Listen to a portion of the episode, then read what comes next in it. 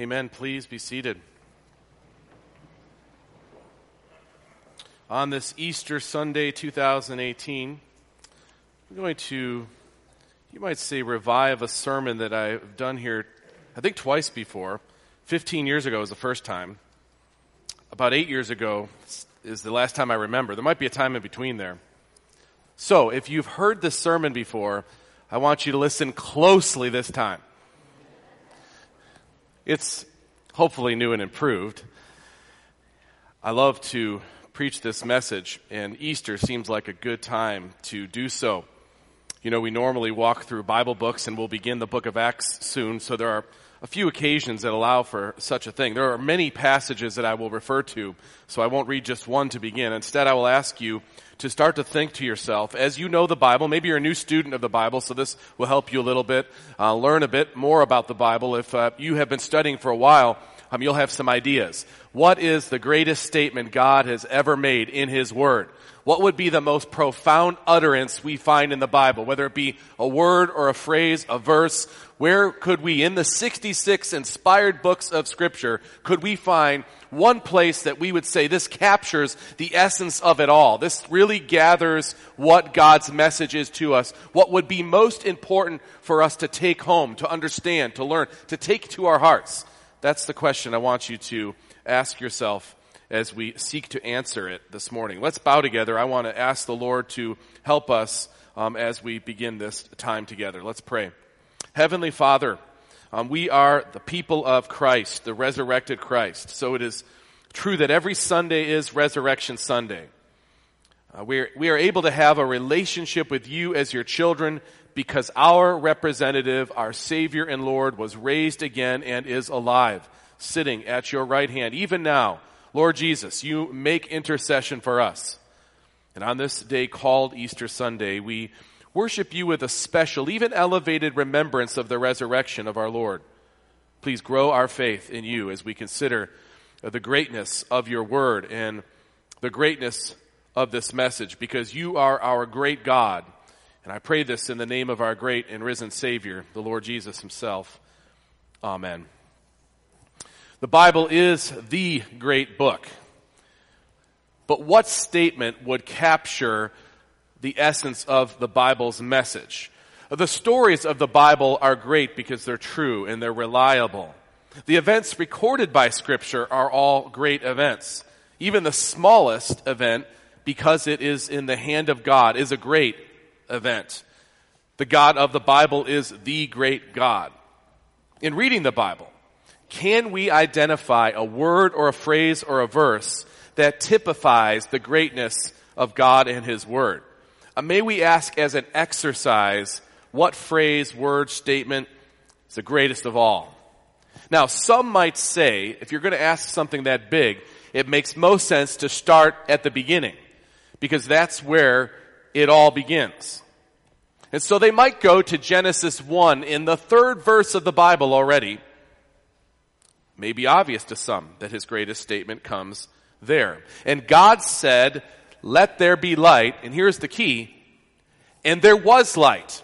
That shows the power of God's Word. His creative Word. I mean, there's nothing more powerful than the Word of God, that it can speak the things that we depend upon into existence. We can't make, and anything that has been made was made from God's first work of creation. So his first word starts it all. That has to be his greatest statement. God said, let there be light, and there was light.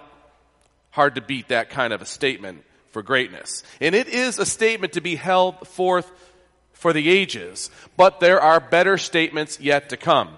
In fact, in the same chapter, chapter 1 of Genesis, verse 26, it gets more personal and even greater for us as we consider how God identifies you and I compared to all the other created things.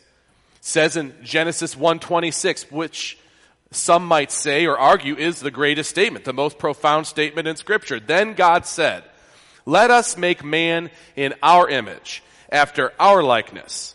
And let them have dominion over the fish of the sea and over the birds of the heavens and over the livestock and over all the earth and over every creeping thing that creeps on the earth. Of all everything, we are made in the image of God according to God's word. Surely there could be no greater statement than one that declares man and woman to be created after the very image of the sovereign, all powerful, all knowledgeable creator of the universe. The very pattern for man can be found according to this statement. Let us make man in our image. You know, think of the created beings. Um, the elephant, it's mighty, it's powerful, it's, it's a massive, amazing animal, but it's not created in the image of God. The white-tailed deer, the wiliest of all the forest creatures, elusive and secretive, a picture of God's creative handiwork, but not created in the image of God. The horse, it's a fast, majestic, even a royal, just a power personified in that animal.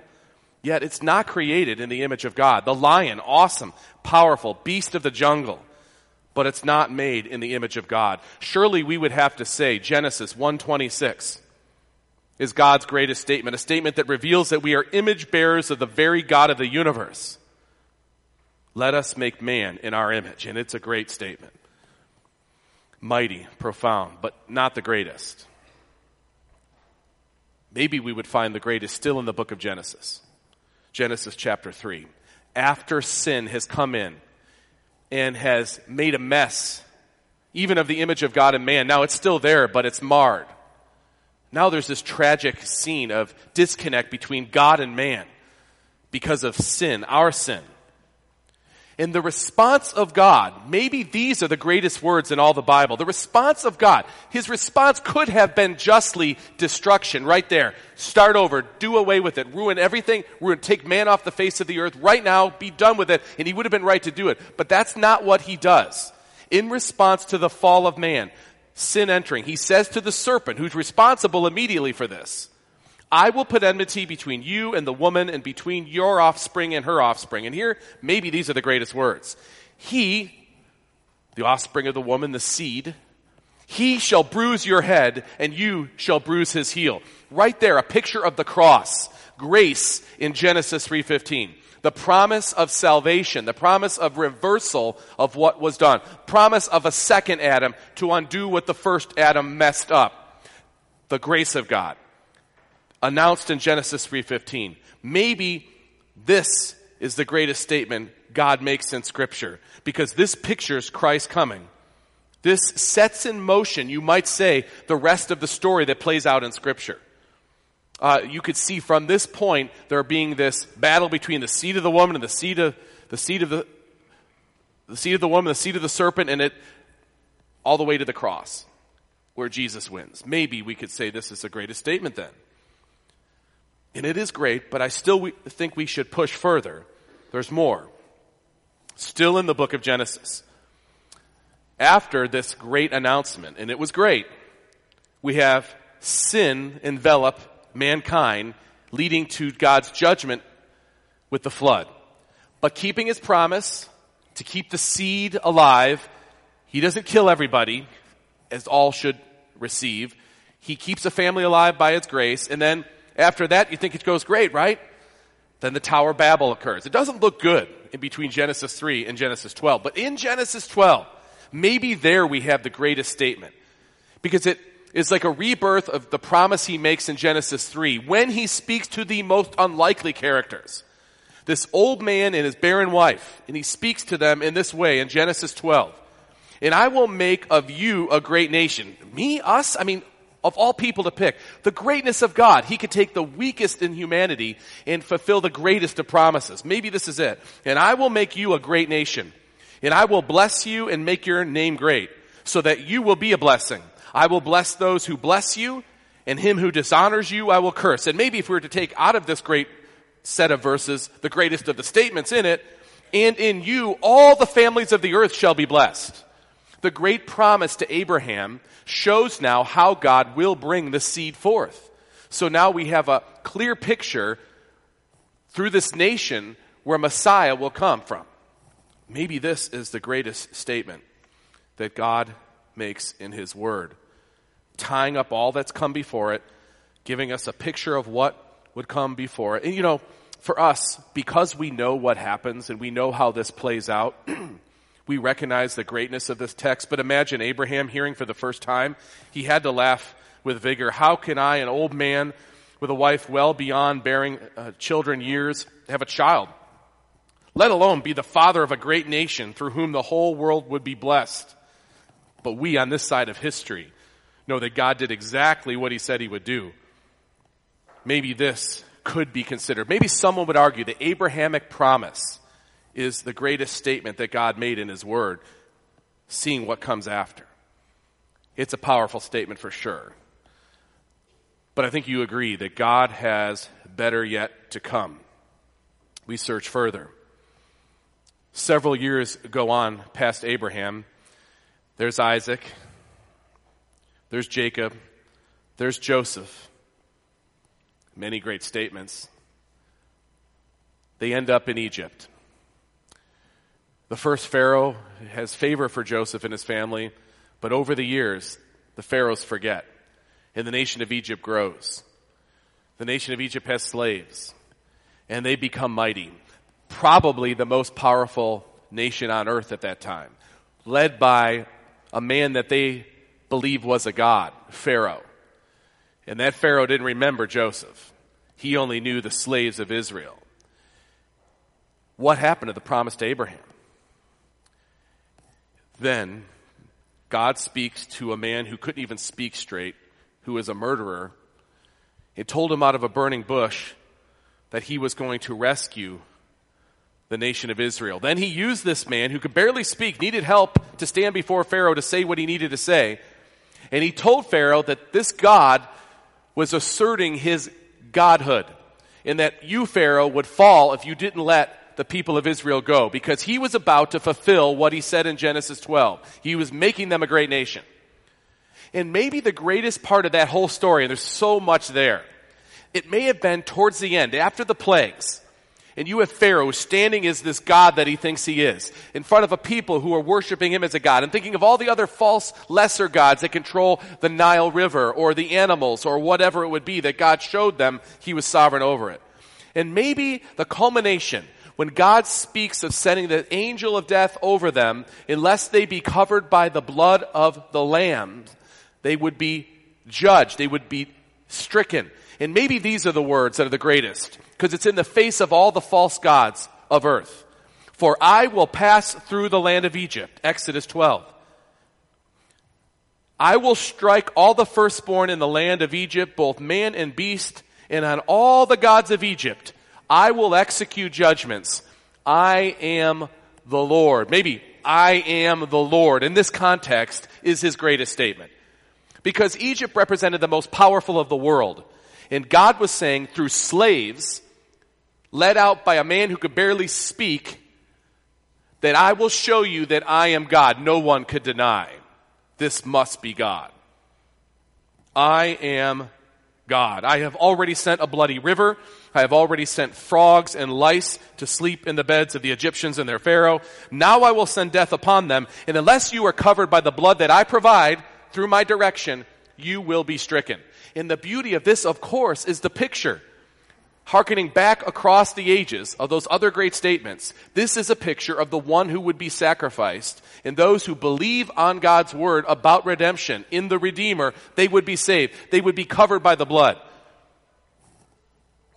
I am God. Pharaoh, you are not. There are no other gods. What a great statement. What a great statement in the history of God's redemption. Undoubtedly a great statement. No one would disagree. But it's not the greatest ever. So we search further. After Moses is used by God to lead Israel out of captivity, they find themselves on the cusp of taking land. They have people. God gave them their law, but they don't have land. To be a great nation, they need these three things. And so God, on the cusp of the promised land, uh, Moses' time is done. And he raises up another leader to do the unthinkable. Now we look back at the stories, and you have to take this out of your mind. We know they won these battles when they entered Canaan. We know this, but what we don't often appreciate is there's no reason they should have won any of this. They were not a battle hardened group coming out of slavery. They were not people who had experience in war like so many of the nations around them, especially the ones who occupied the promised land. So just the fact that he would call a leader and say, I will do what I will do is amazing. It's great. Listen to the statement in its totality. Moses, my servant, is dead. Now therefore arise, go over this Jordan, you and all this people into the land that I am giving to them, to the people of Israel. Every place that the sole of your foot will tread upon, I have given to you, just as I promised to Moses. From the wilderness to this Lebanon, as far as the great river, the river Euphrates, all the land of the Hittites, to the great sea, towards the, the going down of the sun, shall be your territory. No man shall be able to stand before you all the days of your life. Just as I was with Moses, so I will be with you. I will not leave you or forsake you. Be strong and courageous, for you shall cause this people to inherit the land that I swore to their fathers to give to them. It's tying back to the other great statements. Only be strong and very courageous, being careful to do according to all the law of Moses, my servant, that he commanded you. Do not turn from it to the right or to the left, that you may have good success wherever you go. This book of the law shall not depart from your mouth, but you shall meditate on it day and night, so that you may be careful to do according to all that is written in it. For then you will make your way prosperous, and then you will have good success. Have I not commanded you? And maybe this is the greatest of all of it. Be strong and courageous. Do not be frightened, and do not be dismayed, for the Lord your God is with you wherever you go. Certainly there could be no greater statement than that which assures military victory after military victory to a place that had a lame military. The vision of Moses to see his people uh, enter the promised land was grand and glorious. However, it was Joshua who was given this promise and this capability uh, to witness this miraculous inheritance of the land over the residing Canaanites. Joshua would see its vision the vision that Moses gave to its completion. And it's true. Most every great general in history thinks that God is on their side. Two sides. Both think God is on their side. But only one general ever actually was told audibly by God that he was in fact going to win these battles. What a great statement of the living God to tell Joshua that he would give the nations over to him surely we would have to say that God's greatest statements, statement uh, were the words here spoken to Joshua and Israel some 3,500 years ago. Do not be frightened, do not be dismayed, for the Lord your God is with you wherever you go. But I think not. It's a great statement, but we should keep pushing. After they take the promised land, despite all their disobedience, and it was manifold, they even wanted to be like the nation they just came out of. God could have struck them dead again. We want a king like everybody else has a king. You talking to us directly isn't enough. You giving us judge is not enough. We want a king like they have a king. And God gives them a king. Of course, the first one falls on his face as an example of what happens when you seek after what others have and not by God's wisdom. But in His great grace, He brings a king to them who's worthy, a king who will lead them to some amount of earthly glory. But this king has a greater purpose. It's a purpose to point to the ultimate king. It's to grab back to those great statements before and start to uh, personify it now in this king. And the beauty is the way God picks him is so unlike the rest of the nations. He may have given to them the king as they asked for, but he would not give them the king the way the other nations got the kings. And listen to the words that he uses through the prophet Samuel to pick the new king. But the Lord said to Samuel, Do not look on his appearance or on the height of his stature, because I have rejected him. He's talking about the other, he, Samuel did what any of us would do. Go in and look at this guy's sons and pick a king. And you're going to the biggest, strongest, best looking, smartest appearance. That's who we pick. That's how the world picks stuff. And God says in His greatness, don't do that. I rejected those. The ones you think should be king, I, I've rejected them. For the Lord sees not as man sees. This is great. Man looks on the outward appearance, but the Lord looks on the heart. And only the Lord can do this. This is the greatest of God, to pick a king for us on the basis of what only He knows. And of course, David is just a picture of the great king, the king of kings to come. Maybe we could argue that this passage, well, not always cited as one of the great ones, man looks on the outward appearance, but the Lord looks on the heart. The great wisdom of God. It's revolutionary, it's extraordinary. I mean, their day was no different than ours. They judge constantly on outward appearance. But God looks to the heart, and we can trust a God who knows the heart. What a great statement. But it's not the greatest in the Bible. We spent two and a half years going through Isaiah. I bet you all of us can pick four or five verses that we might say are the greatest, but none would probably be as profound, I hope you would agree, as Isaiah 53. Isaiah 53, kind of the crown jewel of the book of Isaiah, where the picture of Jesus is painted for us now. Maybe here we find the greatest statement. He was wounded for our transgressions. He was crushed for our iniquities. Upon him was the chastisement that brought us peace. 700 years before he comes and does his work. Isaiah pictures it perfectly. Even picturing the kind of, kind of execution that wasn't even devised for many, many centuries. He was oppressed, he was afflicted, yet he opened not his mouth. Like a lamb that is led to the slaughter, and like a sheep that before its shears is silent, he opened not his mouth. Verse 10, maybe verse 10 out of Isaiah 53. If we pick one verse that kind of quantifies the whole thing, yet it was the will of the Lord to crush him. It was God's will to send His Son to take our sins so that we would not be punished, that we would receive His righteousness, and He would pay for them. God would accept them. And then it goes on. He has put him to grief. When his soul makes an offering for sin, he shall see his offspring. He shall prolong his days. The will of the Lord will prosper in his hands. He even hints at a resurrection. The person and the work of Christ pictured 700 years before he comes. Can we not say this would be a candidate for the greatest statement in the Bible? Surely we would say so. But God speaks more.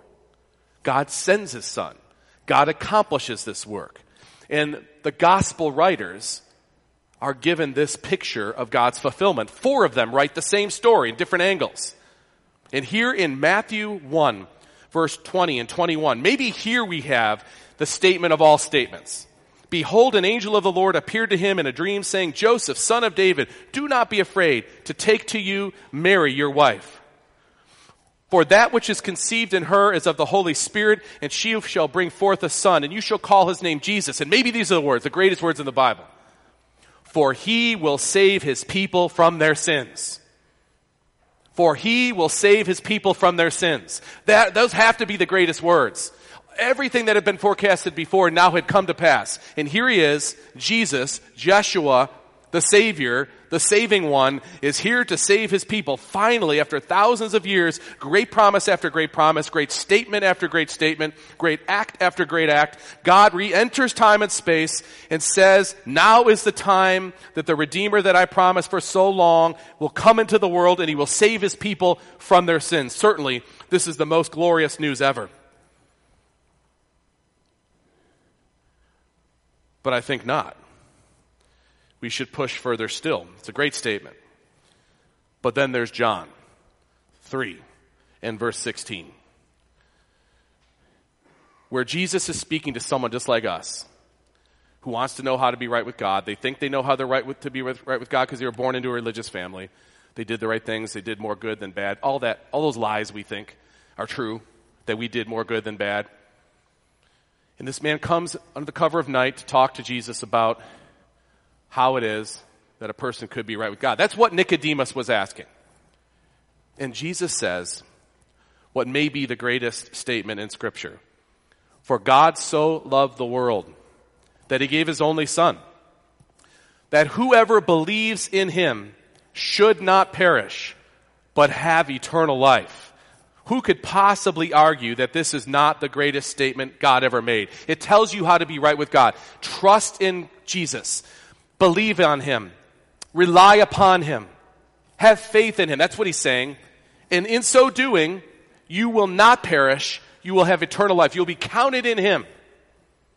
Everybody knows this verse. You see it at football and baseball games. Our kids memorize it from the time they're little over and over again. Churches shout forth the message of John 3:16, which they should. Whoever believes in Christ will not reap the just deserts of their sin, but rather will experience eternal life. From that moment on, by the way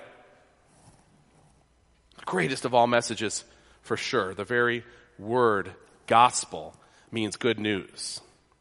I say great news.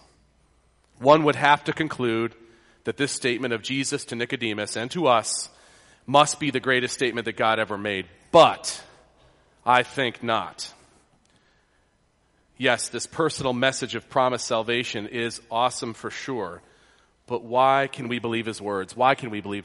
If a teacher tells us that, a guru, a religious leader, a, fair, a, a, a Pharisee, a rabbi, a, a philosopher, if they tell us that, on what basis should we believe them? I mean, they're talking about eternal life, and the reason why that resonates is we know we die, and that's what we're most worried about. That's our biggest enemy, our biggest anxiety. But so what if a teacher gives you some profound message like John 3:16 if there's nothing to back it up? What power do they have to say this or make this statement? Every statement that Jesus made was great, but one stands out in a glaring way, especially thought of in the context I just gave. Jesus raised a couple people from the dead in his ministry, but the last one that he raised is the most impressive. This is a man who was dead for several days. He, the process of decay had begun. This would be not just a, uh, resuscitating a dead person. This is, this is in some sense recreating broken tissue, rotting flesh. This friend of his, Lazarus, who Jesus on purpose delayed his coming to him, and for this purpose, I believe, to speak these great words as he stood before the tomb of his friend. And people said, let's, they could sense they did not feel it wise to open up the tomb of a man who had been dead these days. It would have been terribly smelling. It would have been awful. Yet he says, move the stone away. And then he shouts and says these words. Maybe these are the greatest words of God in scripture. Lazarus, come forth. And just like when he said, let there be light, light had to come into being, Lazarus had to come forth. And he does. And this becomes a picture. It's a true occurrence that's also a picture of the same thing that happened to me and happened to you.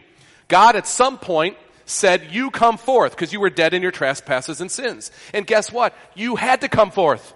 Now I know we think we did this and we did that. We prayed this prayer. We shined this card. We raised our hand. But the real deal is God said, you come forth and you came forth.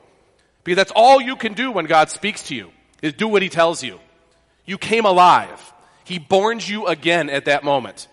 In this profound statement, Lazarus comes for, come forth. Maybe that's the greatest statement in the Bible. How could he possibly make a greater statement? It, it, assures us of the other teachings that he makes that they're pretty profound. If a man could do this, he could raise a man that, but this is the same person who created Lazarus. And now he recreates Lazarus in his dead, rotting flesh. But I still think there's greater yet to come in the Gospel of Luke, one of the records of Jesus' crucifixion, maybe it contains the greatest statement that God ever made. When we look at the cross, Jesus made several statements there. But maybe this is the greatest, and maybe thus the greatest of all the Bible. While on the cross, nails ripped through the flesh of his wrists and feet, blood pouring out of his ripped up back and pierced side, birds of prey, no doubt circling over our Savior as he stayed nailed against that rough wood in excruciating and unthinkable pain. The mocking crown of thorns digging into his head, down to his scalp, uh, with blood in his eyes, and the scorn of the crowd in his ears, Jesus cries out, not for the Father to bring down judgment, but rather Jesus cries out, Father, forgive them, for they know not what they do. How can this possibly be? We cannot conceive of this. Uh, the Creator being put to death by the creation, yet his response is grace. Father, forgive them, he says. How could there be a greater statement? God the Father responds to the fall of Adam and Eve and all mankind by stating that he will bring forth a Redeemer. He states that this Redeemer will have to suffer and die for the redemption of his people. Now, here at that very moment, the Redeemer promised by God, God the Son himself on a cruel, rugged cross, being killed by the ones who sent, he was sent to redeem. And he looks down and does not speak judgment, but rather says, Father, forgive them, for they know not what they do. Certainly we must conclude that this is the greatest statement God ever made. It's great. Yes. Glorious, most definitely. But not the greatest yet. John records for us the last word in that same place on the cross. After uttering these remarkable words of forgiveness, certainly the words that Jesus speaks before giving up his spirit must be considered the greatest statement that God ever made. In the midst of the darkness of God the Father's just judgment on the Son to pay for the sins of his people, Jesus raises his voice loud enough to be heard and said, It is finished. What's finished? The promise of God to send a seed from the woman to crush the head of the serpent. It's finished. The cross was the bruising of the Savior, but it was the crushing of Satan, sin, death, and hell for that matter. What's finished? That promise to Isaiah to send a suffering servant who would bear the iniquities of God's people to heal us by his stripes on the cross. It is finished. Jesus' work of redemption is finished. All those hundreds of prophecies that predicted the coming of God's anointed one, the Messiah, the Christ, all of them were fulfilled in Christ on the cross. It is finished. The work of redemption had been paid. Certainly, we would have to say. This is God's greatest statement, those epic words, it is finished. Still, even hard to say what I'm going to say, but there are greater words still uttered. Yes, we have not heard the greatest yet, and you'll never guess them if you haven't heard this before. Even if you've heard them before, you may have forgotten. How can I say such a thing? It is finished is not it. To discover this, I believe we need help from Paul, the apostle. And what he does is give us some very important life changing information. And it's, it's true to life too. If you think about what he says, I think we can agree that Paul gives good insight. Paul says in 1 Corinthians 15, but if there is no resurrection of the dead. Now, keep in mind, Jesus raised people from the dead, but they died again. We're talking about ultimate resurrection here. But if there is no resurrection of the dead, then not even Christ has been raised. And if Christ has not been raised, then our preaching is in vain. What are they preaching? They're preaching all the things I just went through and a lot more. This preaching is all in vain if the dead are not raised and if Christ has not been raised in particular. Our preaching is in, in vain and your faith is in vain. Very bluntly, you are totally wasting your time today if Jesus did not rise again. This is not a gathering of historic, um, emotional, my parents used to go to church, we're in America, this is a colonial looking church, we should go to a church on Easter Sunday. Stay home if Jesus is not raised. I would not be here. I would find something else to do. That's the honest truth. It's all fakery otherwise. We're all in big, big, big trouble. Go do something else. If Christ has not been raised again. However,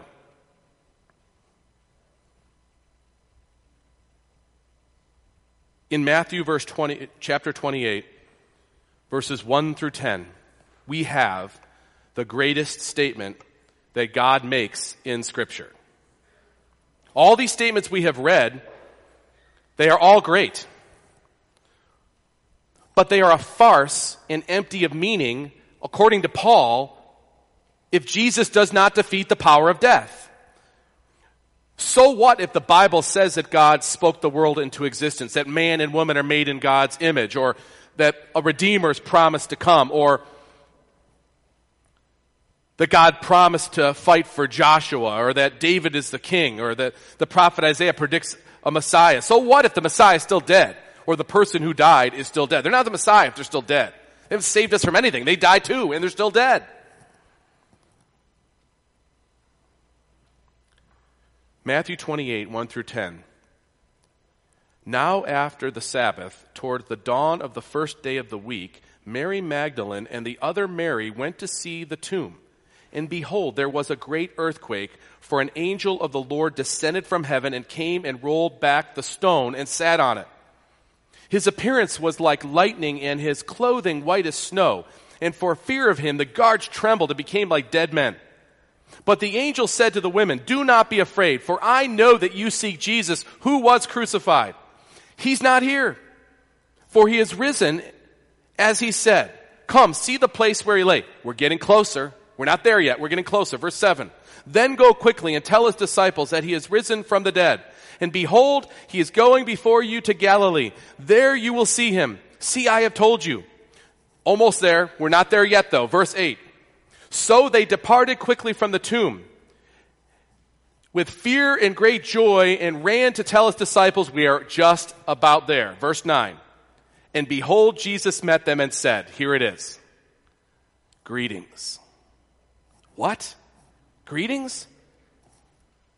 These are the first words he utters. The first word he utters after he has defeated death. It's all true. Greetings, he says. And they came and they know what it means. They know it's the most important thing God ever said. The ladies are not fooled here. And they came up and took hold of his feet and worshiped him. They didn't hug him and say, we're so glad you're back. You notice that? That's not what it is. Oh, I've missed you. That's not what they say. They worship him because he's God. And he died for them. And he rose again. And that means all the Bible's true. Greetings. That's it. The greatest statement God ever made. In actuality, in the Greek, the word that translators show simply as greetings in ESV. It's from chairo, which is a common greeting that literally means be joyful. It's, it's more profound than just hi. Be glad. In some cases, it means health or all hail. Some versions will say rejoice, some of the old version, older versions. Matthew Henry says the salutation speaks the goodwill of Christ to man. Even since he entered upon his state of exaltation, it is the will of Christ that his people should be cheerful, a joyful people, and his resurrection furnishes abundant matter for joy. If you think of those words greetings and realize how much is packed into that, how much has been fulfilled by his rising again in those first words that are uttered, it does fill our lives with joy no matter what may be happening now. We too await that same resurrection. All health is what he's saying. He's saying rejoice because this life you live that breaks us down, that tears us down, that will eventually see our end if he doesn't come first, is not the end of it. And how do we know? Because there is Jesus standing there saying greetings. John Gill, the great Baptist commentator, says, saying all hail, rejoice, all health of soul and body, all happiness and prosperity, both temporal, spiritual, and eternal, attend you.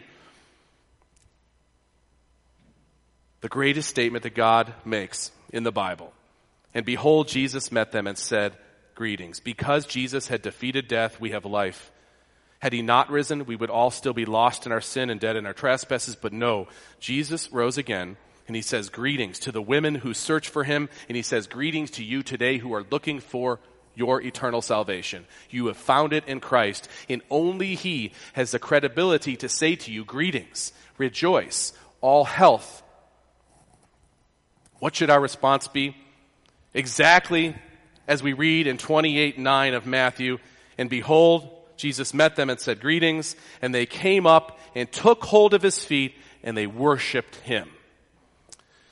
Please bow with me as I lead us in prayer. Heavenly Father, uh, the resurrection of Jesus proved his deity. His resurrection proved his power to forgive sin. Jesus rising again displayed his power over death, our biggest fear and worry, our worst enemy. But now he's dead. Our enemy, death, is dead. For it is the risen Christ in, in him that we have complete redemption for our sins and, and life eternal.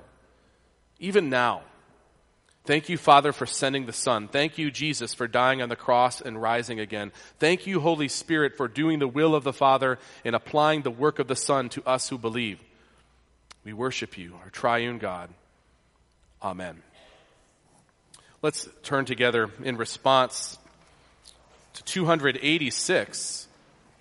286, worship Christ, the risen King. Let's stand and sing verses 1 through 3 as the elders prepare the table.